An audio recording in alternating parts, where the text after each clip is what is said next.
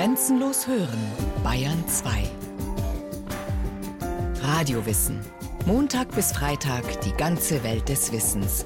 Kurz nach 9 Uhr und 15 Uhr.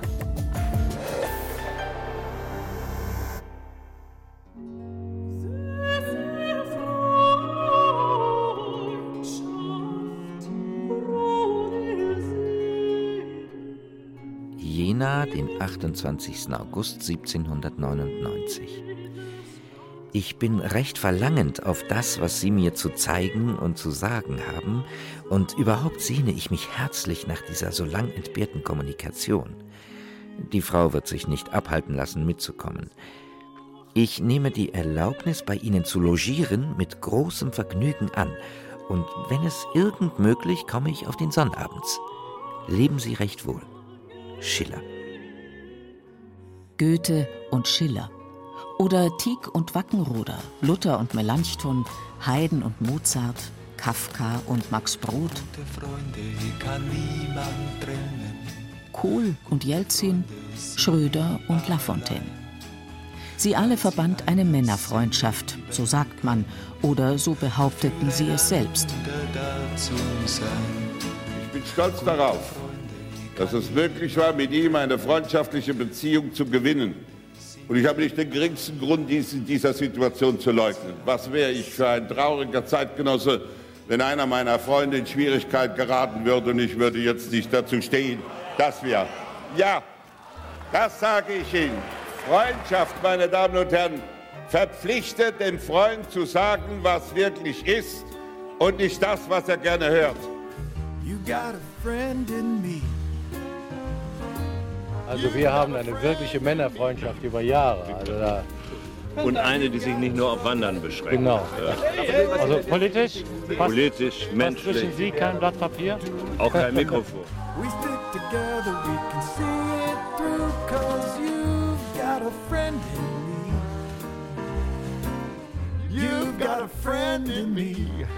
Was zeichnet eine Männerfreundschaft im Idealfall aus?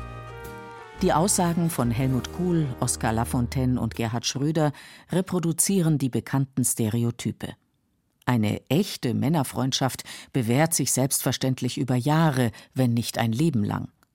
Sie mag vordergründig funktionalen Zwecken dienen, man wandert, dichtet oder macht Politik zusammen. Letztlich aber gibt es da eine tiefe, menschliche, ja intime Verbindung. Und schwingt nicht auch eine kleine homoerotische Komponente mit? Du hast einen Freund in mir. Du hast einen Freund in mir. Wenn's draußen kalt und gefährlich ist und du dein schönes, warmes Bett vermisst, vergiss nie, dass du nicht alleine bist, denn du hast einen Freund in mir. Hey Junge! Freundschaft ist zunächst erstmal zweckfrei. Man möchte sich geborgen, aufgehoben fühlen. Das schließt aber nicht aus, dass es bestimmte Motive gibt, Freundschaften zu schließen, sagt die Soziologin Sylka Scholz. Jetzt ist es ja so, in den aktuellen Debatten kennen wir diese Diskussion, Männer haben vermeintlich immer Side-by-Side-Freundschaften und Frauen Face-to-Face-Freundschaften. Das heißt, vermeintlich treffen sich Männer, Freunde, um gemeinsam etwas zu unternehmen, Sport zu machen beispielsweise. Und Frauen, Freundinnen treffen sich eher, um miteinander Gedanken, Gefühle, Probleme auszutauschen. Aber das stimmt wohl so nicht ganz. Weil verschiedene Studien festgestellt haben, dass es in der Tat so ist, dass Männer stärker Aktivitäten miteinander pflegen, also wie eben beispielsweise Sport treiben, gemeinsam reisen, aber dass genau diese Aktivitäten dann auch die Grundlage dafür sind, eben doch enge emotionale Beziehungen aufzubauen, in denen man sich dann eben auch vertrauensvoll austauschen kann. Ich danke dir. Wofür, Goldmund? Für deine Freundschaft, für deine Geduld, für alles. Auch dafür, dass du mich heute anhörst, wo es doch so schwer für dich ist. Auch dafür, dass du nicht versuchst, mich zurückzuhalten. Wie sollte ich dich zurückhalten wollen? Du weißt, wie ich darüber denke. Goldmund lehnte sich an den Freund. Ich weiß das, sagte er. Sie saßen, aneinandergelehnt, traurig und doch glücklich im Gefühl ihrer unzerstörbaren Freundschaft. Warum bloß ist die Welt voller Geschichten über tolle Männerfreundschaften? Von Jonathan und David im Alten Testament bis hin zum französischen Kassenschlager »Ziemlich beste Freunde«, einem Film, der die Annäherung zwischen einem querschnittgelähmten Banker und seinem halbkriminellen Pfleger aus den Banlieues zeigt. Sie kämpfen nicht gegen, sondern miteinander. Huckleberry Finn und Tom Sawyer, Paul Chatterhand und Winnetou. Also eine Blutsbruderschaft. Eine richtige, wirkliche Blutsbruderschaft. Patroklos und Achill, Narziss und Goldmund oder Mike und Chick. Die beiden Ausreißer in Wolfgang Herrndorfs 2010 erschienenem Bestseller im Stil von Jack Kerouacs Klassiker On the Road. Zwei Jungs, ein geknackter Lader. Eine Reise voller Umwege durch ein unbekanntes Deutschland. Coming-of-Age-Geschichten und Abenteuerromane heben die Männerfreundschaft in den Himmel. 4 Fäuste für ein Halleluja. Tja, und dazu die passende Musik. Und ein Duft von Freiheit und Größenwahn umweht die Jungs auf ihren kleinen Fluchten. Aber wie sieht eigentlich die Realität aus? Ich habe sowas nicht. Also, gesteht der Psychoanalytiker Wolfgang Schmidbauer. Ich schreibe halt dann oder ich beschäftige mich so für mich gerne. Und habe ja einen Beruf, wo ich genügend Kontakte habe. Aber dass ich sozusagen jetzt irgendwie eine Freundesgruppe habe, die ich regelmäßig sehe, das ist nicht so. Wer wie welche Freundschaften pflegt, das hängt auch vom Alter und der Lebensweise ab. Bei jungen Leuten spielen die Mitglieder der gleichgeschlechtlichen Peer Group zwar wohl nicht naturgemäß, aber doch kulturell bedingt eine größere Rolle als bei älteren Erwachsenen, erklärt die Genderforscherin Sylka Scholz. In der Tat ist es ja so, dass immer noch die Sozialisation darauf hinausläuft, dass wir eine geschlechtliche Identität ausbilden. Und in diesem Kontext sind eben die sogenannten homosozialen Räume, also die Räume, in denen das andere Geschlecht nicht anwesend ist, im Prozess der Sozialisation, aber auch in anderen Alltagsdimensionen recht wichtig. Und das bringt zustande, dass wir dann eben Räume haben, in denen Männer gern unter sich sind, in denen sie also Männerfreundschaften pflegen. Aber generell denke ich, also ich hatte ein Projekt gemacht mit jungen Männern, Jugendlichen zwischen 14 und 18 Jahren, die also alle behauptet haben, sie haben heute durchweg auch Freundinnen in ihrem Freundeskreis. Das sei nicht mehr so sehr geschlossen, wie wir als Erwachsene uns das heute immer noch vorstellen. Auch wenn die einst klar definierten Geschlechterrollen heute ihre Konturen verlieren, statistisch betrachtet schließen Männer seltener Freundschaften untereinander als Frauen. Ältere Herren erinnern sich vielleicht voller Sentimentalität an ihre Mofa-Gang damals im Heimatdorf.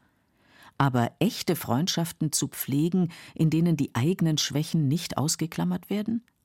Das muss oder darf auch unter jungen Männern oft noch nicht sein. Nach dem analytischen Modell hängt es damit zusammen, dass sie halt eigentlich mit einer Person eines fremden Geschlechts aufwachsen. Also die Mutter ist ihnen fremd, körperlich fremd, ist in vielem, was sie so tut, fremd und ist ja trotzdem für das kleine Kind die wichtigste, sozusagen omnipotente Person, die es im Wahrnehmungsfeld gibt. Und von genau dieser Person muss man sich dann ja irgendwie trennen. Man muss dann so eine eigene Gegenposition entwickeln. Und das, denke ich, macht eine Verunsicherung und fordert ja auch eine viel energischere Abwehr von Schwäche. Und das wird natürlich dann unter Männern in Männergruppen fortgesetzt. Oder es ist halt in einer Jungsgruppe ist es schon verächtlich, wenn jemand anfängt zu heulen. Und der Kleine heult noch und so. Also der soll mal noch 2, 3 Jahre älter werden und dann heult man nicht mehr, dann steht man da drüber. Das ist in Mädchengruppen nicht so.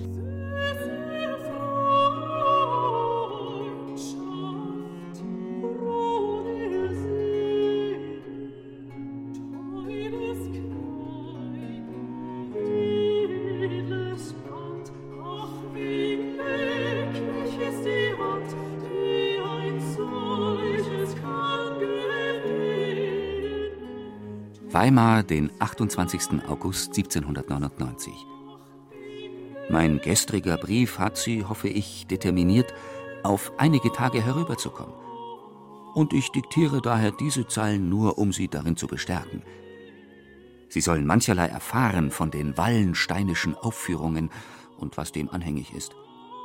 Wegen dem Almanach und manchen anderen Dingen alsdann auch mündlich das mehrere. Leben Sie recht wohl und grüßen Sie Ihre liebe Frau, die Sie doch auch wohl mitbringen. Goethe.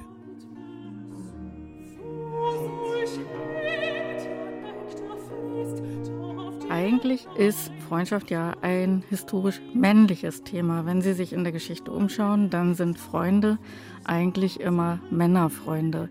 Das reicht hin über die antike Freundestradition, über die mittelalterliche höfische Freundestradition, die immer eine männliche gewesen ist, was damit zusammenhängt, dass die Frauen gar nicht in der Gesellschaft die entsprechende Position haben, bis hin in die modernere Gesellschaft, also bürgerliche Bildungskreise, waren natürlich auch stärker von Männern dominiert.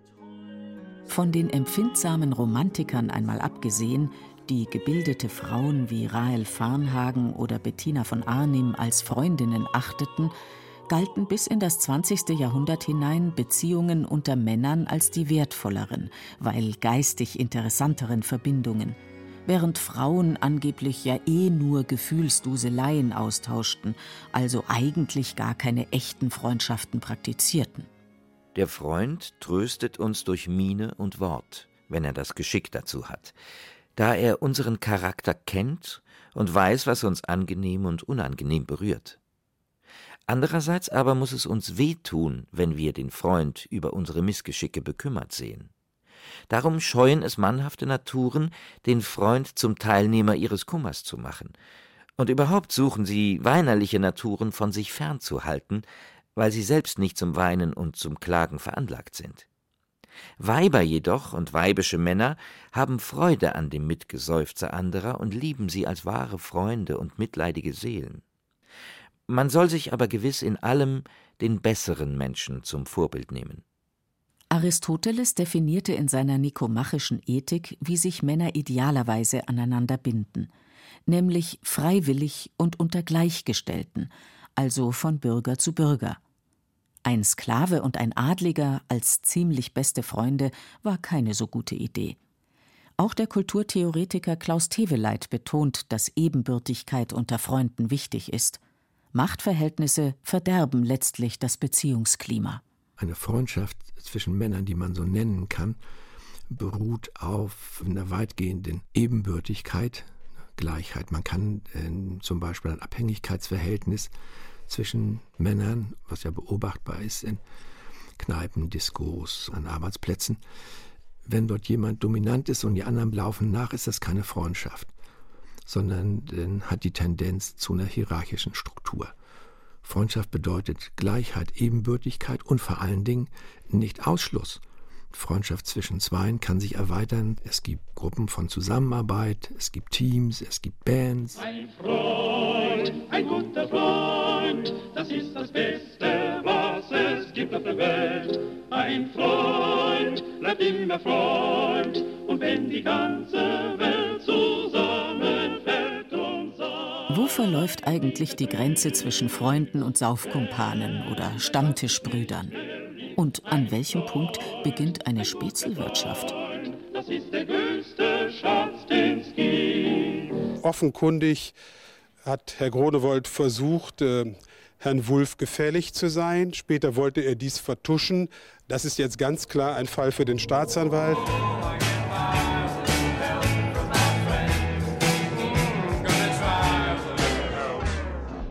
Und Jonathan schloss mit David einen Bund, denn er hatte ihn lieb wie sein eigenes Herz. Und Jonathan zog seinen Rock aus, den er anhatte, und gab ihn David, dazu seine Rüstung, sein Schwert, seinen Bogen und seinen Gurt.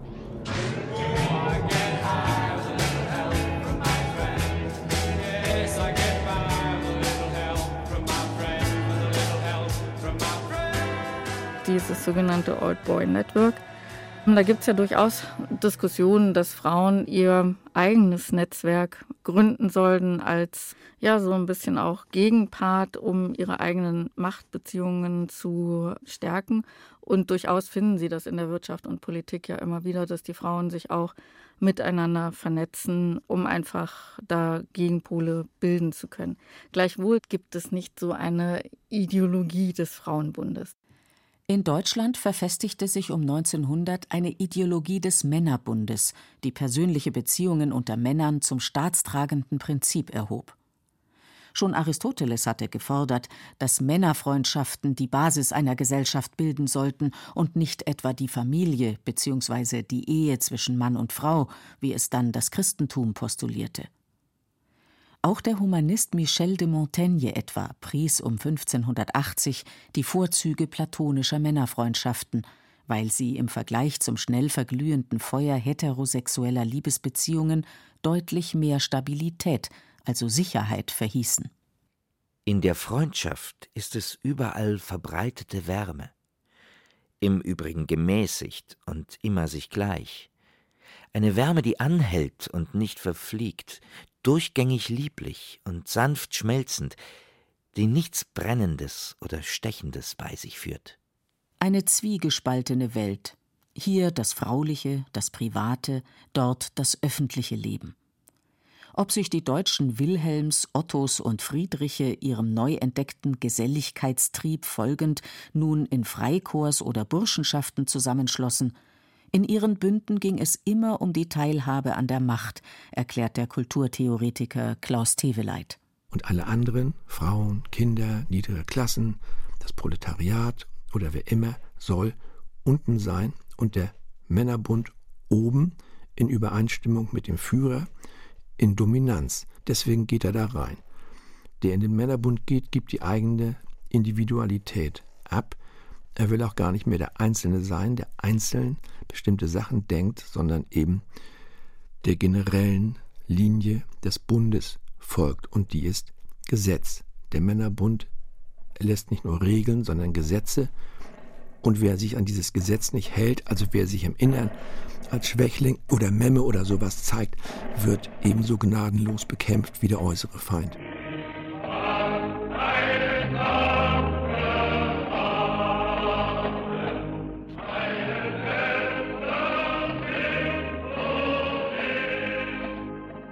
Männer verschmelzen zu einem einzigen großen Truppenkörper. Kultur und Zivilisation sind die Produkte geistig-männlicher Befruchtung. So die Fantasien von Ideologen bündischen Denkens wie dem Philosophen Hans Blüher. Sein 1917 veröffentlichtes Hauptwerk handelt von der Rolle der Erotik in der männlichen Gesellschaft. So ist auch klargelegt, dass das, was letzten Endes und zwingend den Mann zum Manne drängt, genau dasselbe ist wie das, was ihn zum Weibe treibt, seine Sexualität.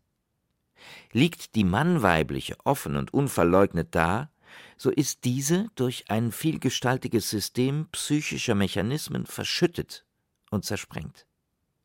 Aber sie ist, und wäre sie nicht, so fiele noch am morgigen Tage der Menschenstaat auseinander. Die Idee vom Männerbund entsteht als eine Art Schutzreaktion, sagt die Soziologin Sylka Scholz. Und zwar in einer gesellschaftlichen Phase, die von enormen Umbrüchen gekennzeichnet ist. Industrialisierung, Urbanisierung sind da Stichworte, aber eben auch die erste Frauenbewegung. Und all diese Umbrüche haben dazu geführt, dass es eine sehr starke öffentliche Auseinandersetzung darum gab, was ist eigentlich der Platz der Frauen, was ist der Platz der Männer. Das hing damit zusammen, dass das war ja auch die Zeit der ethnologischen Forschung, man hat dann in andere Gesellschaften geschaut und das Männerhaus gefunden und von diesen Studien ausgehend wurden dann Schriften publiziert, die den Staat als ein Männerbund überhaupt erst einmal als Ideengut produziert haben. Und an diesem Ideengut ist sich relativ viel orientiert worden. Ob Wandervogelbewegung, Hitlerjugend oder Studentenverbindung, in der Regel schlossen und schließen sich junge und nicht alte Männer zu Lebensbünden zusammen. aber vom Rausch rebellischer Selbstermächtigung zum Terror der eigenen Gesetzen folgt, ist es nicht besonders weit. Der Männerbund in Aktion, der Soldatische, agiert in eigenem und aus eigenem Recht, wenn er ein Führer oder eine staatliche Organisation über sich hat, die all das, was er tut, erlaubt. Wenn Anklagen erhoben werden vor Gericht, dann ist niemand in diesen Bünden schuldig. Es war immer Befehl, es war immer eine übergeordnete Instanz. Kein Einzelner kann oder soll zur Rechenschaft gezogen werden können. Das ist auch eine der aggressiven Funktionen dieses Männerbundes nach innen, so wie die SS eben Selbstschutz heißt. Niemand kann angeklagt werden für das, was er tut. Ich habe das auch mal genannt, das ist der ersehnte Eintritt in göttliche Kriminalität, unbestrafbar. Der Männerbund, ein gefährlicher Traum, eine fatale Sehnsucht und ein hartnäckiger Mythos. Die Realität war und ist komplizierter. Diese ganz klaren Zuschreibungsmerkmale, Freund-Feind-Schema und all diese Merkmale, die mit dem Männerbund einhergehen, hat es so in Reinkultur eigentlich nicht gegeben. Deshalb sprechen wir da auch von einem Mythos. Nach Geschlechtszugehörigkeit definierte Beziehungen und Organisationsformen sollten heute eigentlich gar kein Thema mehr sein, meint die Genderforscherin Sylka Scholz. Schließlich sind Männer und Frauen seit 1958 in Deutschland gesetzlich gleichgestellt. Aber gerade wenn es eben um Berufe geht, die so als typisch männlich gelten, dann entstehen dort eben auch immer homosoziale Räume und dann gibt es auch Konflikte, wenn Frauen in diese Räume hineinkommen wollen. Das gilt eben vor allen Dingen dann auch für die Führungsetagen. Wir können uns alle Zahlen anschauen. Also Frauen in den hohen DAX-dotierten Unternehmen sind immer noch eine Seltenheit. Umso mehr verdient das zarte Band der Freundschaft unsere ganz besondere Aufmerksamkeit. Und zwar egal, ob es zwischen gleich- oder verschiedengeschlechtlichen Wesen geknüpft wird. Denn im digitalen Zeitalter nimmt ja nun allzu oft die Maschine den Platz eines menschlichen Gegenübers ein. Auch so eine Männerkiste übrigens, dass die Jungs, wenn sie in ihre Abenteuer starten, immer ein Gerät als dritten oder vierten im Bunde haben müssen. Ein Gewehr zum Beispiel oder ein Auto. Der Lader schmierte mit 60 um die nächste Kurve. Und meine Fäuste hämmerten auf das Armaturenbrett. Gib Gas, rief ich. Mach ich doch. Gib mehr Gas, rief ich. Und sah meinen Fäusten beim Hämmern zu. Erleichterung ist gar kein Ausdruck.